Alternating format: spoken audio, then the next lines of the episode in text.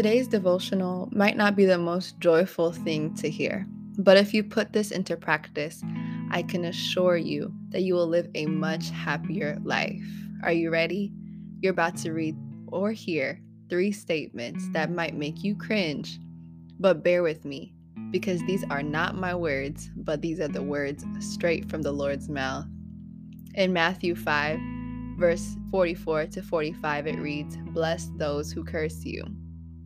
Forgive others as God has forgiven you, as it says in Colossians 3, verse 13. And in Proverbs 19, verse 11, it says, Do not take offense. When you curse those who've hurt you, when you hold on to unforgiveness and offense, this can breed contentment, it can breed bitterness, and can give you deep roots of resentment. Okay, now relax, unfurl your brow, unclench your jaw, and come back to hearing this without any offense. Let's dive deeper into what offense does.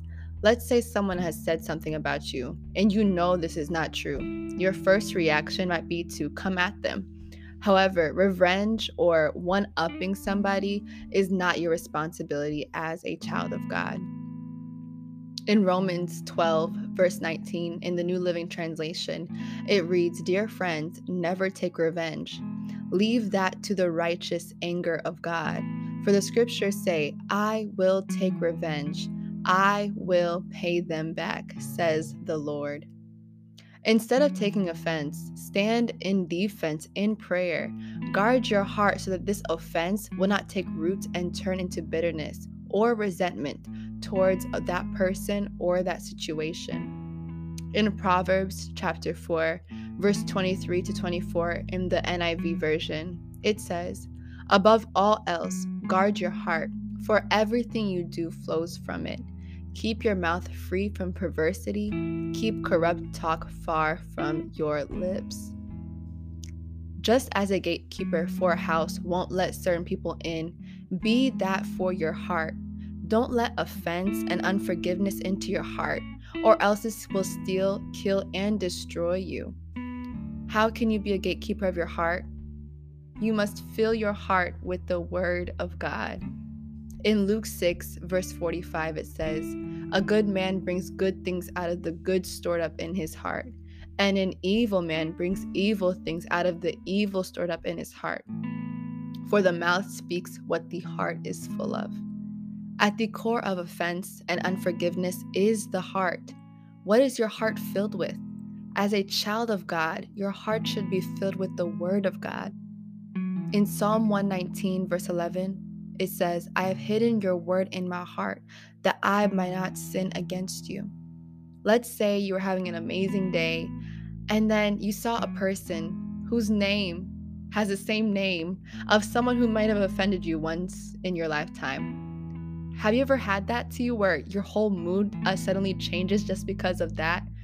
Or you're jamming out to some music and then you see the car of someone who made you mad years ago, and your mind starts replaying all the bad memories and you get mad again. This is a true story, by the way. Offense and its twin unforgiveness can actually take control of your life. Offense can literally take your joy away. To live a life free from offense and unforgiveness, you can start by praying this prayer. Pray this with me. Father, I thank you for being the one who forgave me of all my sins. I repent for all the times I didn't extend the same grace to other people. Lord, I forgive, into their names here, for what they did. You said that if we don't forgive others, you wouldn't forgive us. So, Lord, I confess my sin of unforgiveness and offense and ask that you would now forgive me of all my sins that I've committed against you. You said in Isaiah 53, verse 5, that by your stripes we are healed. So, Father, heal me from any lingering hurt or pain that I feel from the situation. I thank you for your forgiveness, and I pray that you would take control of what I say. Guard my lips so that you would help me to continue to forgive others. In Jesus' mighty name, I pray. Amen. And I want to leave you with this.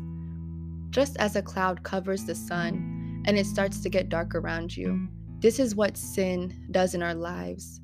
God's light is shining, but our sin, any unforgiveness, is the cloud that separates us from His light.